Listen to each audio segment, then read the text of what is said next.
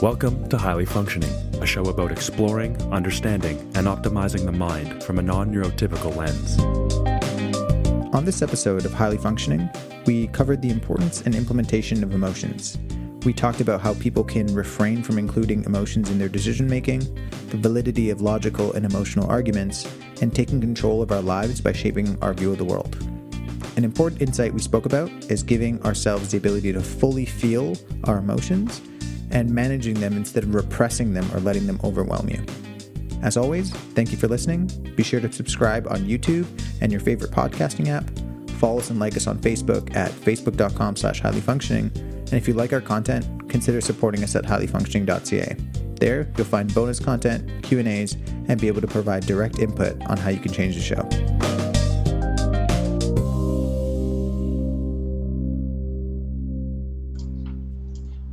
Hey, David. Hey.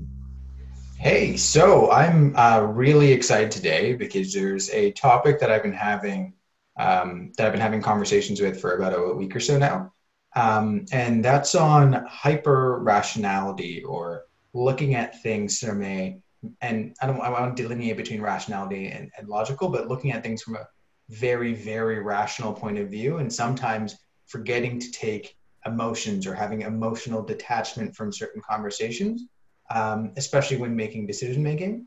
And I was hoping we could spend some time talking about why that is might be easier or or good in certain senses, but uh, the cons when you're having when you're having conversations in in other areas. So. And I kept it kind of broad just because I have a general direction where I think I might take this conversation, but I wanted to get your take on that. Well, so my take is, I think, going to be very much unexpected because it's a heavily philosophical take, actually, right? So I think that viewing it as rationality versus emotion is totally wrong, right? And that there's no such thing as too rational or hyper rational. You want to be fully rational all of the time, but that includes factoring in your emotions, which many people have a difficult time doing, right? And I think that's the key thing. Um, and I think there are many reasons why, and I don't know all of the cultural and philosophical reasons why people think it's emotions or rationality, but there's often this like this option proposed. And so people, especially people who care about being right and care about thinking, they tend to choose to dismiss emotions because they think if they pay attention to their emotions, somehow that's not rational. Um, and rationale and logic are also different terms as well, but they're very similar um, and and both very important. But so that's my initial take. Um, but so I understand the kind of typical use of rationality and the idea of being too rational means dismissing emotions. But I don't like conflating those two. I think it's really bad to dismiss emotions, and we can talk about that. But I still think you should be 100% rational all of the time. So let me phrase it this way, because I, I think I may have, uh, when initially talking about it, not said it so well, in that I almost look at it like a pyramid, right? Where I look at rational as what you want to go ahead and be all the time, like you mentioned. And I see that there's two fundamental tenets underneath it, which is um, there's emotion as well as there's logic. And when you bring those two things together, is when you are a rational human being, when you can look at the logic and the emotion together. And I find personally it has been a lot easier for me to be very logical in making decisions. And I and I went the exact direction that you talked about, which is that always apply logic to everything. Everything is like um, everything is a, a, range of benefits, costs. It's like a very almost like financial or, or quantitative decision. Um, and until recently, I realized that it was very much letting go of the emotional side, and that needs to be taken in as a variable when making your rational decisions because that's important as a human being. And I was hoping we could talk about, especially maybe not so much now, but in the past, how being overly logical has helped in a lot of, I guess, decisions when it comes to your, um, when it comes to like self improvement, things like that, but not so much uh, when it comes to like the emotional side of who you are, how you can progress, as well as having conversations like that with other people. Yeah, so I want to, I'll try not get caught up on terms because this is very much on the fringe of like where I want to be really particular in my terms. Um, but I understand where we're aiming at. And I think, yeah, absolutely. I was someone who totally picked rationality over emotions, right? Uh, or logic over emotions. Um, and there's this, you know, in objectivism, they call it rationalism, which is uh, rational, which is logic detached from facts, even just like trying to build castles in the air in your mind and thinking if you can connect it all, then it must be true despite the facts. And I think that is how people tend to also dismiss emotions. Like, well, according to this, I should feel a certain way, but I don't feel that way. So clearly my emotion is wrong. And that's totally the wrong approach. Emotions are valid. That doesn't mean they're based on right premises, right? But an emotion is a fact. It's a fact about how you feel about something. Your assessment of that thing isn't necessarily true, but the fact that you feel it is. And that's the key thing that people have to understand. Um, that I that I had a lot. It took me a long time to understand. Is any emotion I feel is valid. That is me reacting to something. And I have to, the only way I could even change that and become more rational in my emotions is by first taking for granted, I feel this way, it's valid to feel this way, and then go from there. Whereas a lot of people, you know, your emotions are based on your kind of deepest value judgments and and you don't necessarily know what all of those are unless you've spent the time to really understand them and so what happens is they can be at odds with your conscious convictions.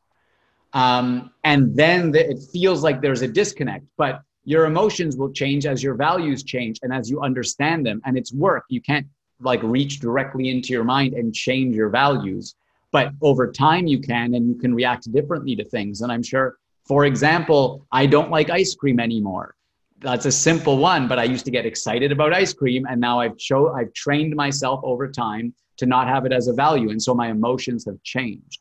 Um, so that's what comes up uh, initially. So, I'm not sure how what what path you want to take on this topic. So I love this because I had a conversation where someone said it's, um, and it talks about invalidating people's feelings and sort of in that realm.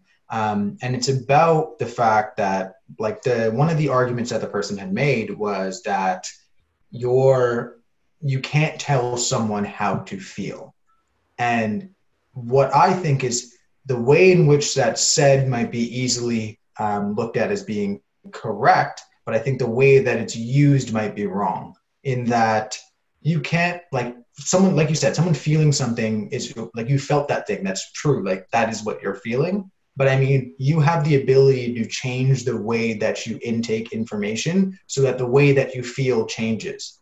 And right. a lot of the time, people don't understand that. It's that if something is makes me mad, then it is wrong, and it is I'm being mad, so therefore it is wrong. Where I'm saying the same way you can tell someone to look at something as glass half full, and when something bad happens, you look at it and be like, oh, it's a positive emotion. You can do the same thing um, and that's not telling someone how to feel, that's telling someone how to intake information. And I was wondering if you had any had any insight on whether and where you've seen that be the case or things like that, especially on your emotional journey. Yeah, and I think that problem is the opposite side of the problem I highlighted at the start of like there's no such thing as too rational. But people also think, no, but my emotions matter. So like they're just valid as such, right? And it's like, no, you have to understand the full context. And what was really so, you know, I only started to explore my emotions at all when I hit rock bottom depressed, right? And I actually uh, happened upon a book through a secondhand recommendation um, called The Happiness Advantage. And it's a positive psychology book for business, how to get your employees to be happier. I read it. It had some kind of like tasks you could do. It had like seven recommendations, and I gave it a try right? Because the principle was, you know, I'm in control of my mind and and I can be happier. I can train my brain to be happier. I liked the idea of that. I liked at the time I felt very much sort of out of control in my mind, but I always knew like it's my mind. If if anyone can handle it, it's me, right? Um, and so and I was just I was just floored at how well it worked. I mm-hmm. couldn't believe how well it worked. And it's just training myself to be happier. Right. And I think I don't, I haven't done any formal like cognitive behavioral behavioral therapy, or a, a dialectic behavioral behavioral therapy. But I think those are in line with the same thing. And it's very much, there's also something I have done called behavioral activation. And it's very much this idea of train yourself to be better, right? And that's the thing is people, I don't think the average person understands enough how much in control of their life they are. I wasn't in control of my life at all until I was about 25. But then I realized I'm in total control. My control was a bit different than average, uh, and we can get into that some other time. But I decide what I'm paying attention to. I decide what I'm feeding my brain. And if I want to train it in a certain way, I just have to feed it the right data, right? Um, and I did that both with the happiness advantage and training myself to be happier. And it, the, the one example I love telling um, is there's this thing called counterfacts. And so the premise is, you know, if I say you're in a bank, there's 50 people there, someone comes in and shoots one shot with a gun and shoots one shot off and it hits you in the shoulder, is that good luck or bad luck? Some people say it's good luck because thank God no one died. Thank God it was only the shoulder. Some people say it was bad luck. Oh, out of all of the people, I got hit but those are both adding additional context to the situation. And people often do that, right? People often add, oh, like, oh, but what if scenarios to what happens in reality. And you can actually train yourself to be more positive by training the counterfacts. And so if you actually, when you, whenever you start to notice, you can just give yourself, no, how could this situation be worse? And if you consistently look at how it could be worse, you'll see it as better right? And it's very much that type of perspective. And the one I did was funny, but worked surprisingly well. I would literally just remind myself, at least it's not an alligator. Mm-hmm. Because I was at my cottage sitting on a boat and I got scared by a snake or a frog or something. And I was like, and then I thought, at least it's not an alligator. And I laughed. but then I started to do that all of the time. It was like, I was in traffic. At least it's not an alligator. And then I think, oh man, if there was an alligator crossing the street right now, this would be way worse. And it sounds funny, but it was really powerful. And like I was in a depression, right? I was really low. And this helped me get out of it. It wasn't the only thing, but it was so powerful. And there's many other things. Um, you know, I'm obsessed with what's called psychoepistemology, which is the training of your subconscious, right? Because that's what it's, you don't choose your emotions, but it's it's an automatic reaction and you can train that through repetition through data and stuff. And so i've just been so impressed at how much because i've decided to be happier i've decided to be different how much of an ability i actually have to do that. It's my mind in my control and so on that i love the way that you play uh, i love the way that you say that in that i look at your emotions almost like a symptom and it is a symptom to sort of data or facts that you that you take in from your outside surroundings. And you can like you said with your counterfacts you can give add more contacts add more facts around you. And what you can train yourself to do is based off of that emotion you can look back and be like okay what is the fundamental problem or what is the fundamental action that's going on and i can change how i take how i understand that action to be to be working and one of the things that i think is important to know is I have that same exact fundamental belief with the idea that I might have Asperger's, right? In that I don't think it's impossible. And I think when we initially started this podcast, we talked about that and that it's not an excuse. All it means that it is that it might be much more difficult. And for me, it's very easy to look on that logical realm or or be able to look at things from a very un, unemotionally detached view. But with practice, with repetition, that might be more repetition than someone else I can still get there. It just needs to be much more of a focused effort. And I'm probably going to make a few more mistakes. And I need people around me to be like, look, look, it's okay, it's fine, and not push me into the negative loop of just being completely like feeling down on myself, feeling like I can never actually be able to be a functioning human being. Yeah, and so that's true. Um, and I, I, so I think three things come to mind. We'll see if I can hold all of them in my head. One is emotions are what make life worth living, right? Happiness is an emotion. Happiness is your happiness is the point of your life, is the purpose of your life, in my view, right? Um, and there's many other things that go into what happiness actually is. It's not just pleasure seeking and these sorts of things, but the less attached you are to your emotions generally, the less attached you are to happiness as well and positive emotions. And people often focus on like negative emotions and understanding the world, but they go hand in hand, right? So, you know, the typical example is a deep loss of a deep loss uh, and feeling of sadness when a loved one passes away or dumps you or whatever is a corollary of the fact that you loved them and had massive positive feelings. And so it's really important that people who aren't as in touch with their emotions can't be as happy, right? That's because happiness is an emotion and it's so important. And and I think the other thing to highlight around the rational aspect and like the training of the mind, you don't want to be fully subjective and just throwing out random thoughts all the time to pretend things are better than they are. That's a tool to get out of a funk, right? the the real thing is you have to look at life objectively and i mean most people that are listening to this objectively in the full context their lives are pretty good right relative to human history relative to people in the world right now and so it's important to hold that context and you also see a lot of people now so focused on all of the things that are wrong in their life and I'm not saying you dismiss them, but also letting those control your emotional life lets you less able to deal with them as well. Um, and the, the third thing I'll add, which is particularly, wait, there's two more things. But the third thing I'll add, which is particularly relevant to you and this podcast, is actually a conversation I had with my psychiatrist. So I did a three week mental health program at North York General Hospital. And you know, I was asking her about the depths of my anxiety, the depths of my depression. And I asked her, well, in theory, I'm more down this pathway because of the power of my mind. And so it would be the same strength that would get me out of it.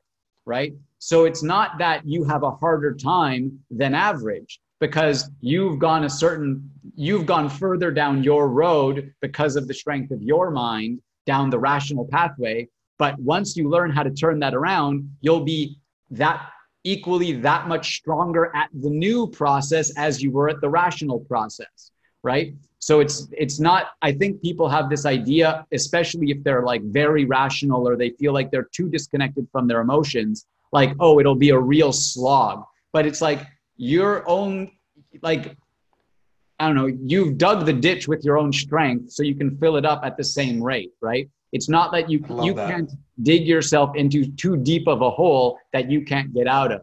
And there's a really good segment in Rick and Morty when Rick goes to therapy that very much hits on this as well, um, which I would encourage people to check out. Uh, it's in the Pickle Rick episode. Um, and then the last thing? Uh, I lost the last thing, but um, oh, the last thing is also what I've kind of been obsessed with recently is the mind body connection because emotions are embodied. Emotions have physical sensations associated with them. And that is what changed my life is actually understanding how to feel them properly because I had never felt them before really. I had only ever been emotional when it overwhelmed me and overwhelmed my mind.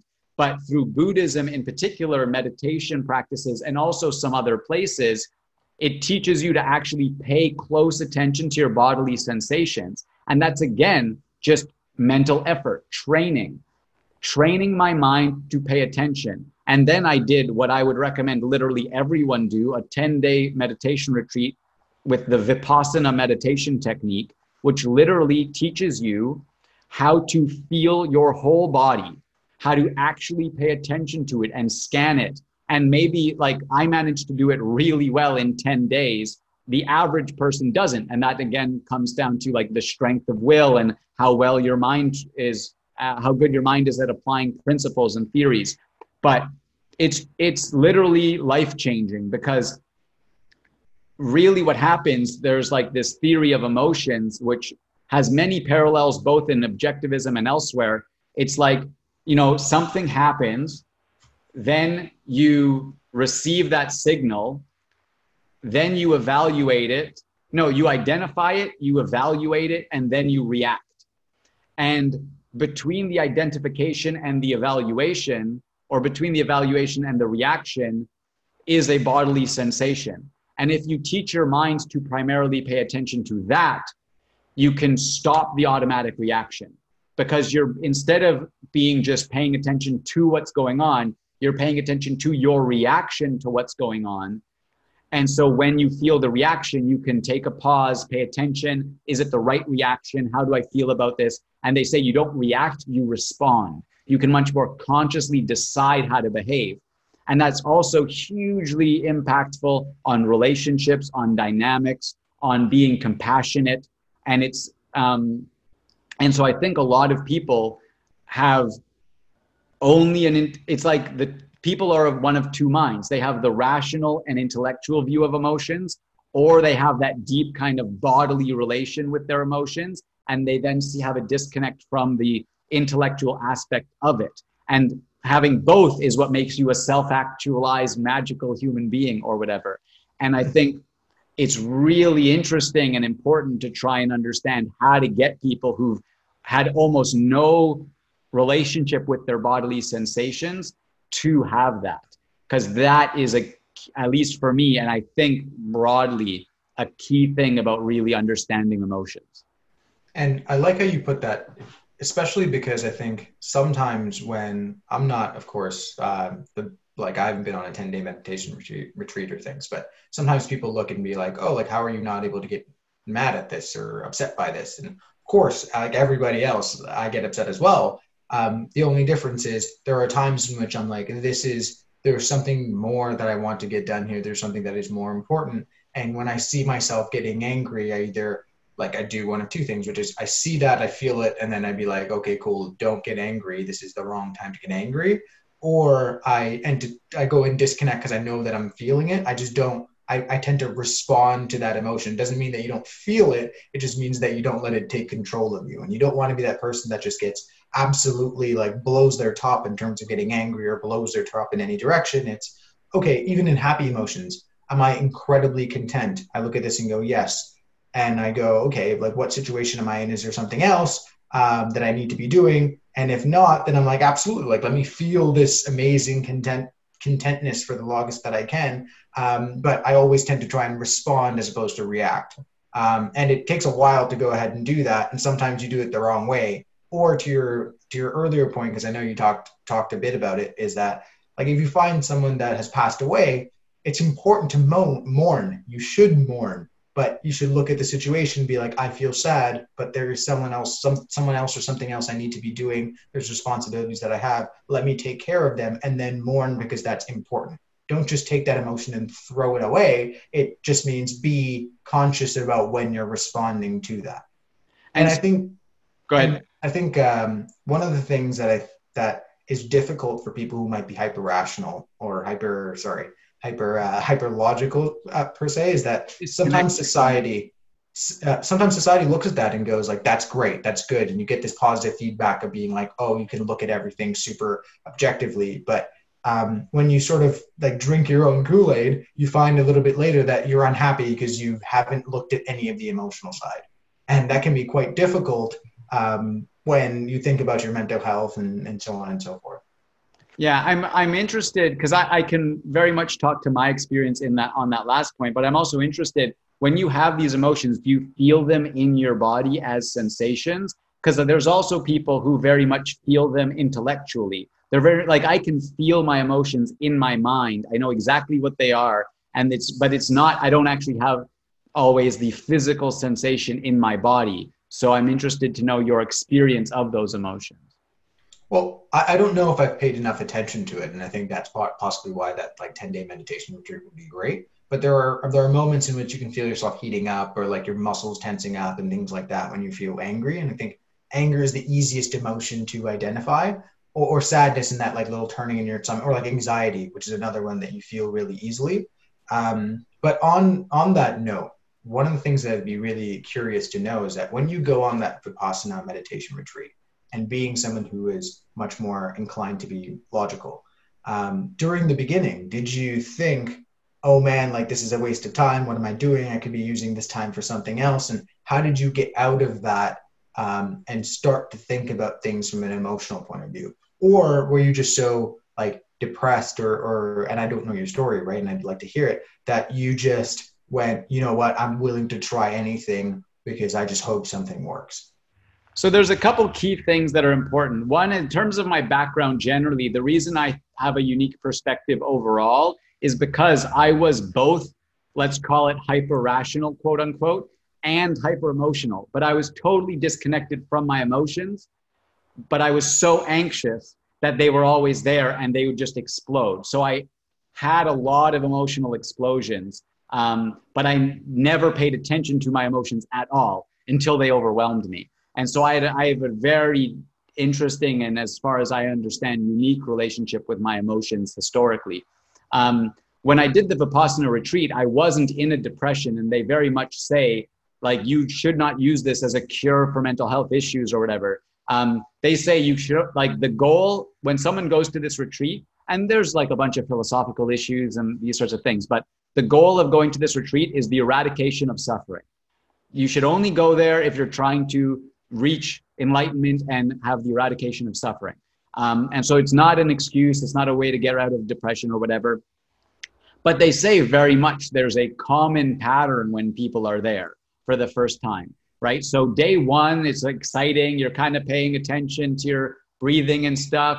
Um, and then day two is miserable for everyone. Uh, day two is like, why am I still here? It's like the longest 10 days of your life, right? But it also is so cool because then it lets all of life go by slower, right? You get to live, right? Because what the more present you are, the longer life lasts, right? Um, like life is this moment, right? Um, but in terms of what it was like for me actually choosing to go, I had been meditating by that point for well over a year, maybe almost probably about two full years in what I had thought was Vipassana because I had read about Vipassana in Eat, Pray, Love, which I think Eat, Pray, Love is a super important book, or it's a very good book for people to read to understand how to be compassionate with themselves um, and actually allow themselves to like have an intellectual discussion with their own emotions. Um, but so I used to just sit and meditate and not do anything. Like I would just sit motionless for two hours sometimes, right? Because I didn't, and it was only sometimes I'd like use a mantra or whatever when my mind was too ramped up. But I had thought I was doing it anyways. It turns out Vipassana is not literally just sitting there doing nothing. It looks like that, but it's something else. Um, but when I went, I had been looking for a med. I had had it on my to-do list for a while, like meditation retreat. Um, and then someone mentioned this is a free retreat. It's a free 10 day, like all inclusive meditation retreat. And so when I went, I was like, no, I want to try this, right? Like I, I know how beneficial meditation has been to my life. It changed my life. Um, it's the one thing that helped with what I would label my Asperger's, right? Like it's the only thing that actually helped. And I was like, I really want to try this. It's free. And this is uh, the technique that I liked the best, even though I didn't know exactly what it was. Um, and then I just had, it was so cool. Like it was difficult at times, and you want to, your mind wants information, right? You're basically feeding almost nothing to your mind for 10 days as you're working to empty it, right? And it's so cool and so bizarre. And it was just the most interesting. I had such intense psychological experiences. It was like the coolest thing ever. And I just became interested in it. But then you get distracted and it's like, well, no, but now you're just, you're not actually accomplishing the goal anymore if you're now playing games in your mind or whatever. And they call attention to that too. Um, but yeah, so like I went because I wanted to just learn meditation more and it seemed like a good opportunity. And then by coincidence, the reasons they explain that it's the best meditation technique fully integrate with my understanding of the mind and all of the work I've done, generally speaking. Um, and yeah, I don't know if there's any other questions on that, uh, but that's kind of the broad picture of it all, I suppose. And so, I guess to end off, because we're getting closer closer to time, um, I thought we could potentially go through and talk about: Are there any experiences that you've had in which that hyperlogical sense has been very clearly understood to you as probably not the best best approach to thinking about certain problems? Um, and can you think of a flip side in terms of um, how being maybe hyper emotional in that sense is probably not the best best view in either? Well, so because of my particular uh, experience, when the two both happened, was the problem. I was hyper rational when I was hyper emotional, right? That like I'd get triggered into these anxious states where you're like fight or flight mode, and I would try and like obsessively logic uncontrollably for hours, right? And so it was both happening at the same time for me um, when it would kind of like explode. And I mean, most often it was for me with uh, with like relationships because I had basically no knowledge of my own mind. I had no ability to kind of introspect and understand why I was thinking what I was thinking. I knew what I was thinking was right based on everything I knew, but I didn't know why, and I couldn't ask that question. And so when I was dealing with with other people, I was just like I insulted them if that was just the, what I felt. Like this is just what I think, so I'm telling you because that's what communication is or whatever. So it used to get, I was like known as the guy who was bluntly honest, who burned bridges. Like, how do I tell you I don't want to be friends with you anymore? I just tell you, right? Like, I just say, hey, I don't want to be your friend anymore, just so you know. But then the flip side, if someone stopped talking to me, I'd obsessively message them until they told me explicitly that they're not talking to me anymore. And then I'd want to know why. If they refuse to tell me, that's fine. But like just recently, I messaged someone probably for the 30th time uh, that they've not messaged me back. Uh, maybe not 30th, 10th. And I just said, like, should I stop messaging you? And they said that would be appropriate. And and so it's like you're like, yep, okay.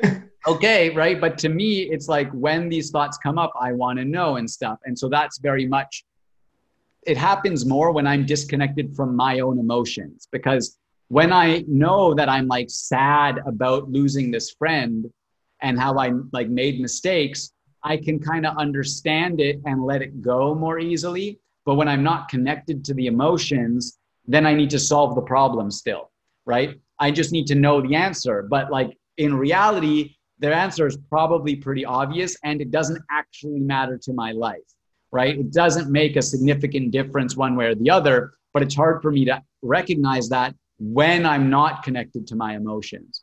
In terms of being overly emotional and having that other like extreme, um, you know, it it happened when I was depressed, right? So that's what depression is, right? Your sadness takes total control, and no matter how much I know things, it doesn't matter right? And that then gets frustrating because people try to explain to you logically why you shouldn't be sad. And it's like, I know all of this, I know it better than you, but it doesn't matter because my emotions are in control right now. But it was almost as if I had to feel 20 years of emotions over one year because I had pushed them away for so long. And like the body remembers or whatever it is. Um, in terms of like a more specific example, I, I none come to mind, but I'm sure they happen. But what I think you'll find really fascinating is in the actual meditation retreat, I had these really intense experiences of being nothing but a pure emotion. Mm-hmm. So it was a, it was literally like the emotion took over my entire consciousness and I was like sitting in a meditation cell shaking in rage and I couldn't like I was rage and I had that similar experience with a few other negative emotions. And it felt like when that emotion got released, it was like a lifelong tension was released, and I'll never have to feel that way again. It was very bizarre. And I had that with hatred, with anger, with Schadenfreude, and with one other emotion, I think. Um, I forget which. But like, so that's when, emo- like, that was literally an emotion taking over my entire consciousness and it was so bizarre and cool. And so I want to give an example, but what you said there is really interesting that I want to pry into that a little bit more. Because the way I understand that is that it's not really bad to be emotional um, in that specific context. It's just that you've chosen that this is a place for me to go ahead and do that so that I can go ahead and release. Because we talked about a little bit earlier about like reasoning and being able to um, it's not react, but be be able to respond. And this was a situation in which you're like in this meditation cell that I'm in, I am going to respond to these emotions and allow myself to go ahead and feel them. But you wouldn't say that that just being anger would be a good thing to be doing just in a general situation. No, so I didn't choose it. It just happened. Like it, tri- it just got triggered in my experience. Right? It was very bizarre. Um, and did you let that go because of the fact that this was a specific environment to to feel that emotion? Whereas if you were like at the cash register, you probably wouldn't just be like, "I'm going to be absolute rage right now." Well, you don't want to act out the rage, but you could feel it, right? Like it was a very proud moment for me the first time I went to work really upset. Because normally in a depressive state, you just throw away everything. I can't feel this way in public. But what a compassionate relationship is, what good friends are, no matter what mood you're in, you can be in that mood with them. And so it was really good to be able to go to work and be with a friend while I was sad deeply sad and upset about things that were going on. And so like that's the difference is you can let the feeling in and you can hold it and that's really powerful, right? And you have to know what your limits are. If you're really angry and on edge, you don't want to explode, but there's something to be said. If fully letting yourself feel it, the more you delay it, emotions happen and it's not like you can necessarily put a pin in it and it will come back in full strength later. And like, I think it is important to really feel the emotions as they come up. And that again helps you, I think, overall be more logical, more rational when you're actually paying attention to the emotions and where they come from. Because there's theories that also say paying attention to them and you almost talk to your emotions and ask them where they come from. And it's not like a literal conversation necessarily, but it's the emotions are in your mind, they come from your values. And so it's important to let them manifest, and then you can actually have a better conversation with them. Um, and so I do think it's important to let the emotions come up. And that's what I'm struggling with right now, generally, is my go to was anxiety. So it was like, and I started to notice my patterns of behavior is something would make me upset. I'd get really anxious first when I'd eventually work through the anxiety, I'd become really depressed. Then, once I got through the depression, I could deal with whatever the underlying issue was. Um, and it's so my my hyper rationality, quote unquote, was my defense mechanism. Because if if I can solve the problem, then I don't have to feel the emotion because it'll just go away because the problem will be solved. But like, but the emotion already happened. The emotion was to the situation that happened. Even if the situation then changes, I still, there was a situation that made a certain feeling. And I think it's so important to fully feel that, to fully feel the emotions. Um, so it's in, important to, so it's important to do both, right? Like make sure that you feel that emotion and allow yourself to, to feel, um, but also get rid of that underlying problem that causes that, that emotion to continually happen over and over again.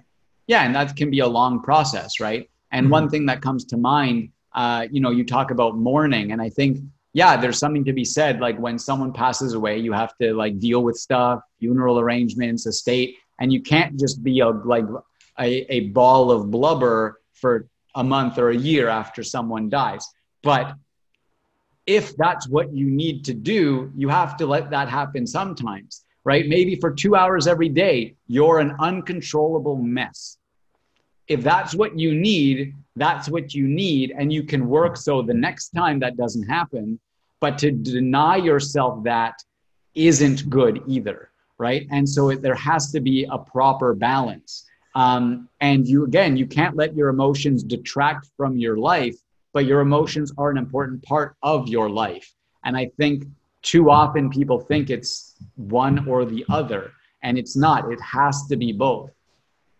And at least the way I understand it, I think this is me picking a little in that if like the two years, like you needing to be a ball of blubber, as you put it, I think there's also a nuance there that we talked about a little bit earlier in making sure that you include things like counterfacts and things like that so that you aren't just um, almost getting into this depressive cycle of um, like not woe is me per se, but it's looking at it consistently as in the banker example where why was i one of 50 you should be able to use counterfacts to get you out of that as well but that doesn't mean just completely dismiss it in general Yeah, and I think there's an even deeper thing there. It makes me think of The Fountainhead by Ayn Rand. There's this really powerful sentiment in it. The main character talks about how the pain only goes down so far.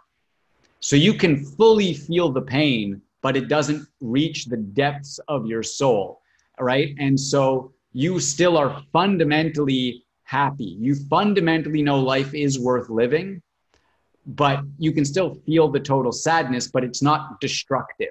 And people think, again, it's one or the other. And I was having a conversation with the lady I work with, and I don't know what her situation was, but she talked about how that was that quote from uh, from the book was so powerful because there was something devastating going on in her life and she could know that the rest of life is still good it doesn't detract from the sadness and the importance of the sad thing, but it doesn't cloud your judgment of the world as such.